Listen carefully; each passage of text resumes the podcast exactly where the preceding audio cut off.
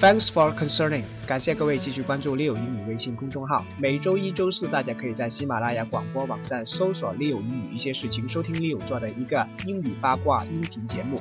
今天我们学习的口语句子是 Can I crash at your place？Can I crash at your place？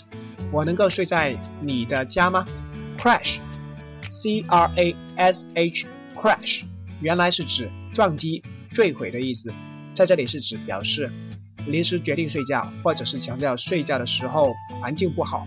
She crashed on the couch。她睡在沙发上。类似的表达还有 hit the bed。这里的 hit 是 h i t hit。还有 take a nap。take a nap。n a p nap 是指午睡或者是稍微睡一下。